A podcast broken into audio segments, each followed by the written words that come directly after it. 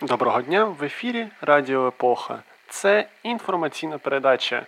Ми разом з вами підсумуємо цей насичений подіями тиждень. Мене звуть Микита Корнієв.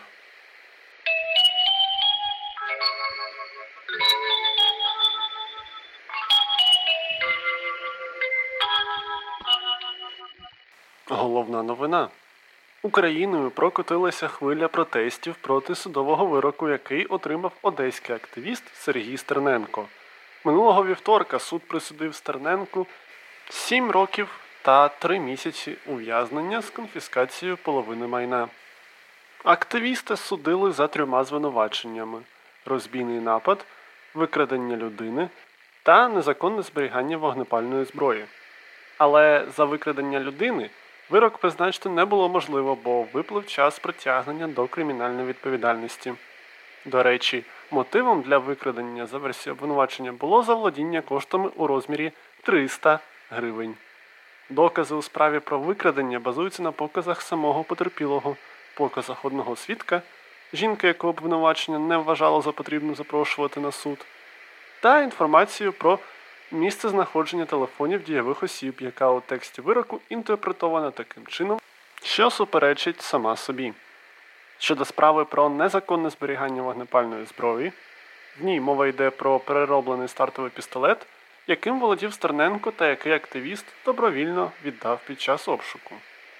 Проте і тут експерти з юриспруденції, цього разу дійсно експерти, а не експерти з редакції Радіо Епоха, звертали увагу, що існують прецеденти, що суперечать рішенню суду у справі Стерненка.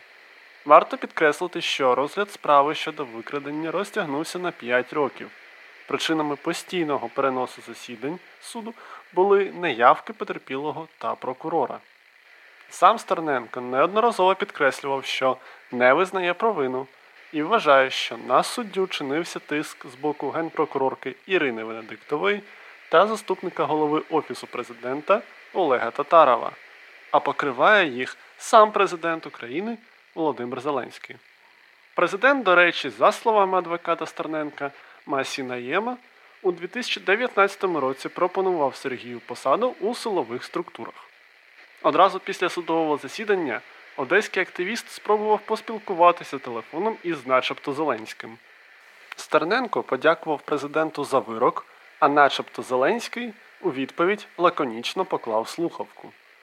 Прес-секретарка президента Юлія Мендель спростувала факт розмови активіста і президента і підкреслила, що президент не втручається в розслідування та не пропонував активісту жодних посад. Із зали суду Стерненка відправили у слідчий ізолятор, де той знаходиться і зараз. Втім, вирок спричинив помітний резонанс, і у день засідання у багатьох великих містах України пройшли акції протесту. Найбільш яскравою вийшла київська акція, на яку зібралося близько 2000 людей. В ході акції відбулися сутички, в результаті яких декілька правоохоронців постраждали, було затримано 24 людини та спалено кілька поліцейських шоломів. Наступна хвиля акцій відбулася у суботу, головна з яких пройшла у Києві. Кілька тисяч людей вимагали волю Стерненку та Андрію Антоненку, також відомому як ріфмастер, підозрюваному у справі вбивства журналіста Павла Шеремета. Активісти спочатку зібралися біля Офісу президента, а потім рушили до Генпрокуратури, де запалили фаєра, закидали їм будівлю та скандували неприємні для генпрокурорки Венедиктової та міністра МВС Авакова слова. Цього разу акція пройшла мирно, окрім будівлі Генпрокуратури ніхто не постраждав. Втім, окремі мітингувальники застерегли владу, що це остання або одна з останніх мирних акцій, і цей стан речей зміниться, якщо Стерненко та Антоненко, а разом із ними всі українці, не дочекаються справедливого правосуддя вже найближчим часом. Наступний івент у підтримку Стерненка та Антоненка відбудеться у вівторок, 9 березня, на Майдані Незалежності у Києві. Вибір дати і місця обумовлений тим, що саме в цей день буде відбуватися з'їзд суддів у будинку профспілок на Майдані.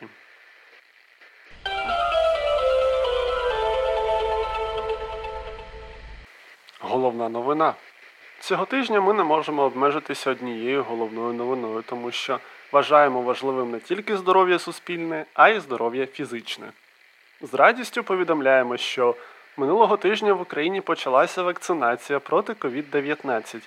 23 лютого до України прибули перші 500 тисяч доз вакцини AstraZeneca. Вакцини одразу було розподілено регіонами, і перше щеплення отримав лікар-реаніматолог з Черкащини. Публічно провакцинувався і міністр охорони здоров'я Максим Степанов. А в цілому за перший тиждень щеплення отримали більше 3 тисяч українців. З 1 березня українці можуть стати в чергу на вакцинацію за допомогою порталу онлайн-послуг «Дія». Варто зазначити, що ефективність вакцини AstraZeneca залежить від дози і може коливатися в межах від 62 до 90%. Першої партії вакцини має вистачити на 250 тисяч осіб. Сама вакцина розроблена з використанням вірусних векторів на основі аденовірусу, що спричиняє застуду в шимпанзе. Цей факт викликав досить типову реакцію, коли потрапив у соцмережі. Деякі користувачі почали застерігати українців від добровільного зараження мавп'ячим грипом, а інші пропонують вакцинувати представників влади, почекати кілька років, і якщо вакциновані особи будуть у порядку, поширювати вакцинацію і на простих людей. Тим часом народна депутатка від партії «Слуга народу» Ольга Василевська-Смаглюк повідомила, що за сприяння посла України в Ізраїлі Євгена Корнічука Україна має отримати ще 10 мільйонів доз вакцини Pfizer. Ця вакцина демонструє ефективність порядку 94-95%, і саме на неї Україна очікує і в рамках глобальної програми COVAX.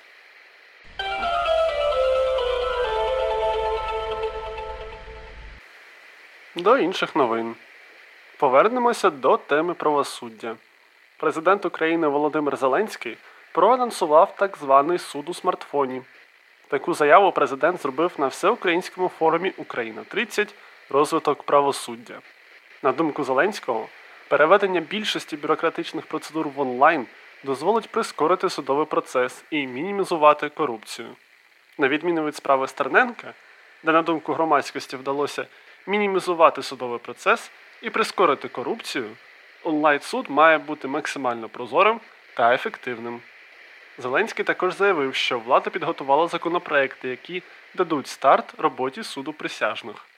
І хоч президент підкреслив, що модель і формат суду присяжних будуть детально обговорюватися, експерти з новітніх технологій Радіо Епоха вже пропонують проводити засідання суду присяжних у додатку Clubhouse. Продовжуючи тему, президент Зеленський підкреслив важливість відновлення роботи Вищої кваліфікаційної комісії суддів та вдосконалення процедури добору кандидатів до Вищої ради правосуддя.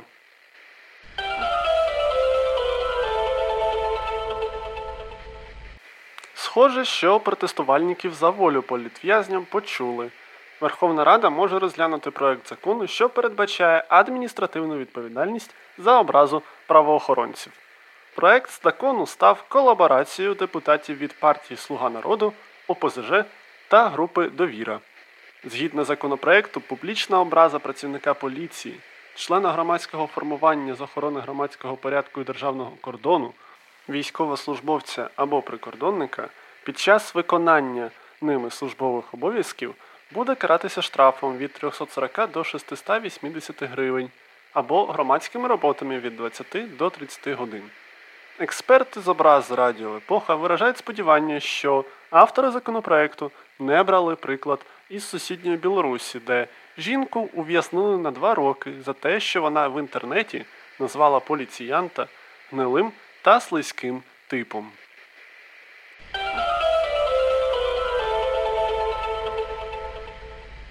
Журналісти заблокованих в Україні телеканалів «112 Україна», «ЗІК» та «News One» створили новий канал під назвою «Перший Незалежний». Студію для «Першого Незалежного» облаштували в Києві, а мовлення велося через супутник та на сервісі YouTube. Щоправда, мовлення велося недовго. Приблизно через 2 години після старту ефіру через супутник новостворений канал було заблоковано, а Офіс Президента повідомив про намір блокувати «Перший Незалежний» і в кабельних мережах. На жаль, редакція Радіо Епоха не може перевірити цю інформацію, бо навіть якщо студійний телевізор був би справним, вмикати на ньому перший незалежний не дозволяє сумління жодного з нас, включно зі студійним улюбленцем Тарганом Лукою, що живе на студійній кухні.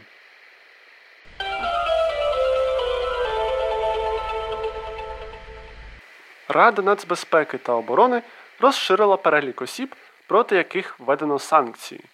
До підсанкційної команди на чолі з Віктором Медведчуком приєдналося 10 осіб, котрі сприяли окупації Криму і Донбасу у 2014 році. Серед них екс-очільник МВС Віталій Захарченко та колишній голова СБУ Сергій Якименко. Під санкції підпадає власність цих осіб на території України, а самих людей буде позбавлено всіх державних нагород та військових звань. Експерти Радіо Епоха зі зради радять очікувати поповнення у рядах ОПЗЖ вже найближчим часом.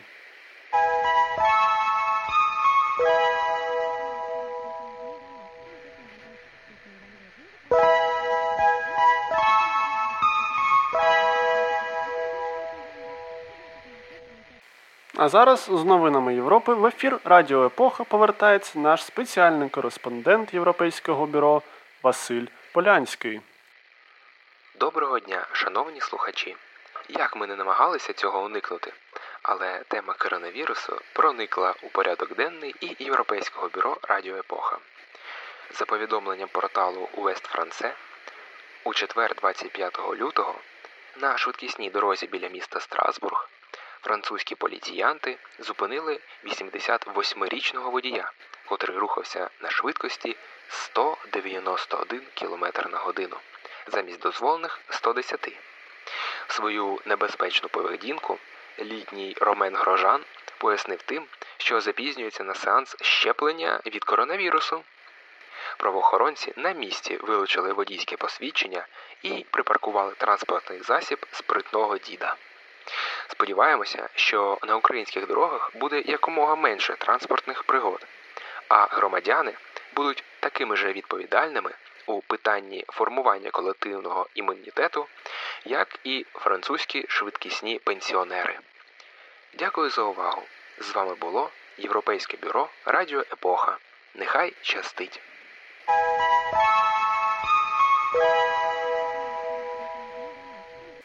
Це був Василь Полянський телефоном зі справжньої Європи. А я вам нагадую, шановні слухачі, що ви слухаєте інформаційну передачу на Радіо Епоха. Будь ласка, підтримайте нас на Patreon, щоб ми й далі могли дозволити собі Василя Полянського, доки його не перекуплять більш заможні медіамагнати.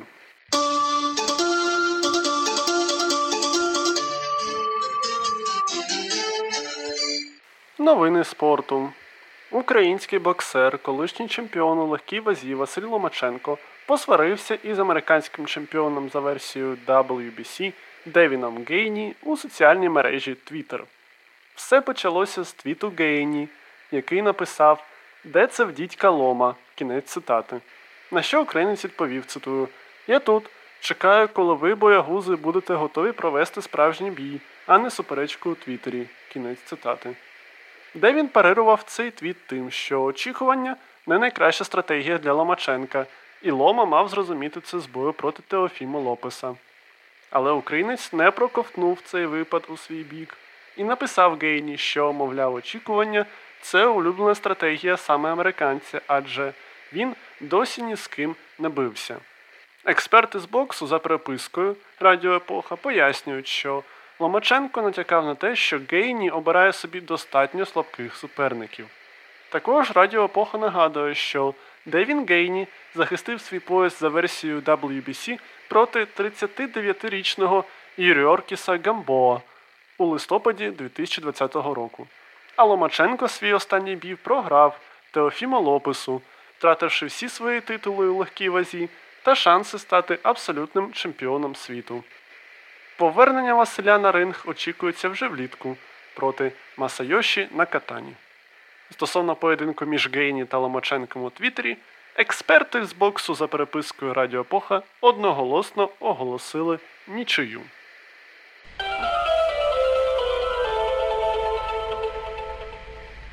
А тепер мої шановні слухачі, настає мій улюблений час, коли мою самотність у студії розбавляє своєю появою наша запрошена експертка з усіх питань Катерина Морозова. Доброго дня, шановні слухачі. А ми продовжуємо наш марафон новин. Моряк, що випав за борт судна, вижив у відкритому океані завдяки сміттю. Герой цієї новини, литовський моряк Відам Перевертилов, працював на вантажному судні Silver Supporter в Тихому океані неподалік Нової Зеландії. За словами сина моряка, тому стало зле після нічної зміни, він вийшов на палубу подихати свіжим повітрям та втратив свідомість та впав за борт. Той факт, що на судні не вистачає людини, помітили аж за 6 годин і кинулися на пошуки. Доки Відама шукали літаки ВМС Франції та Центр порятунку на Таїті, він у буквальному сенсі вхопився за свій шанс. Знайшов старий списаний бойок, що плавав десь неподалік, як сміття. Знайшли моряка за 14 годин після його пропажі, з сонячними опіками, зневодненням, проте живого. А на запитання, чому Відам не забрав на борт бойок в якості сувеніру, той сказав, що хай краще він рятує життя і іншим людям. Редакція Радіо Епоха зазначає, що цей випадок радше виключення з гепі-ендом. Розкидування побутового сміття околицями не принесе вам гарної карми. Тому викидайте, будь ласка, сміття туди, де йому і місце, а за можливістю сортуйте. Борщ увійшов до топ-3 найсмачніших перших страв світу.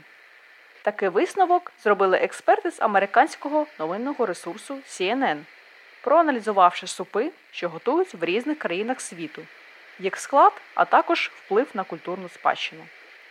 Перше місце в рейтингу посів нігерійський суп банга з плодами пальмового дерева, яловичиною та морепродуктами. Другу сходинку завоював в'єтнамський суп фо-бо з пікантною яловичиною та рисовою локшиною. А в нашому рідному борщику, що посів третє місце, і який чомусь в транслітерації має назву борщ-т, експерти відмітили незвичайну для них комбінацію буряка та сметанки, а також зазначили, що, незважаючи на зазіхання північного сусіда, борщ є історично українською стравою. Нижче за рейтингом розташувались такі відомі багатьом супи, як французький буябес, іспанський гаспачо, грузинський харчо, тайський том-ям-кун та інші. В Індії півень зарізав свого господаря.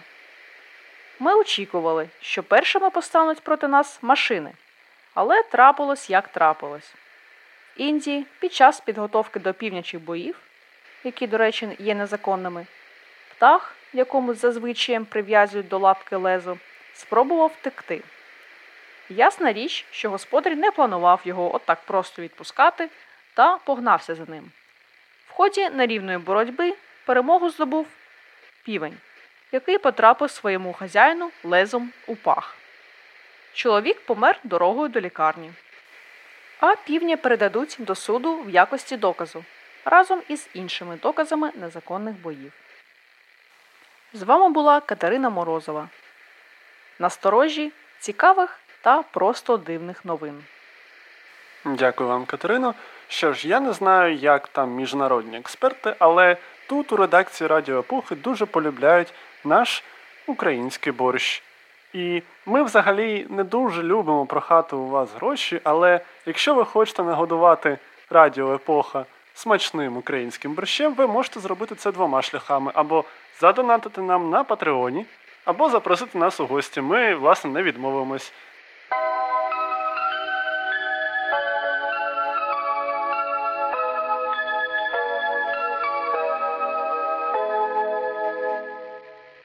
Ну, а тим часом я ще раз нагадую, що ви слухаєте інформаційну передачу на Радіо Епоха. І зараз час для народної погоди. 6 березня. Тимофій Весновій. Якщо навколо дерев утворилися круті краї снігу, що тане, то весна буде холодною. В іншому випадку буде навпаки. Якщо в цей день вже спостерігається рання весна, то і осінь буде ранньою. 7 березня. Афанасій. В цей день зазвичай прилітають граки. Якщо до граків приєдналися ластівки, то весна буде рання. А якщо на Афанасія хурделиться, то варто очікувати на пізню весну. Високі та густі хмари в цей день обіцяють стабільно спокійну погоду на найближчі дні. Цей день в історії. 3 березня 1918 року. Згідно з Берестейським миром, радянська Росія визнала незалежність України.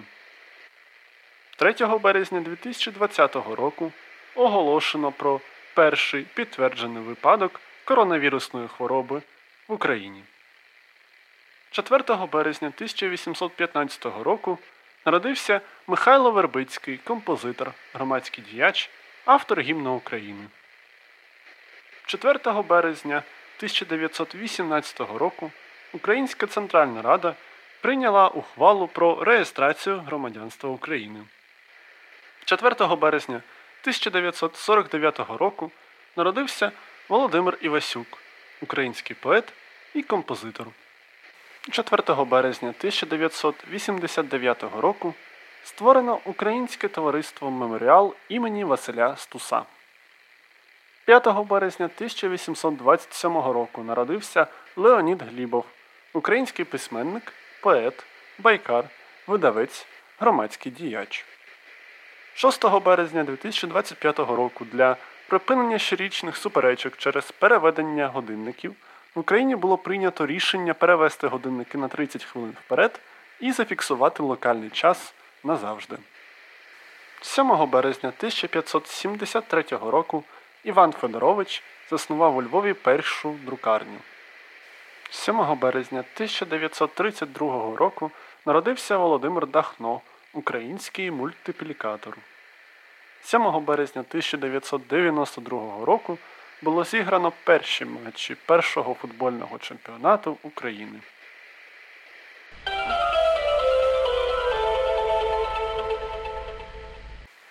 Інформаційна передача на Радіо Епоха добігла свого кінця.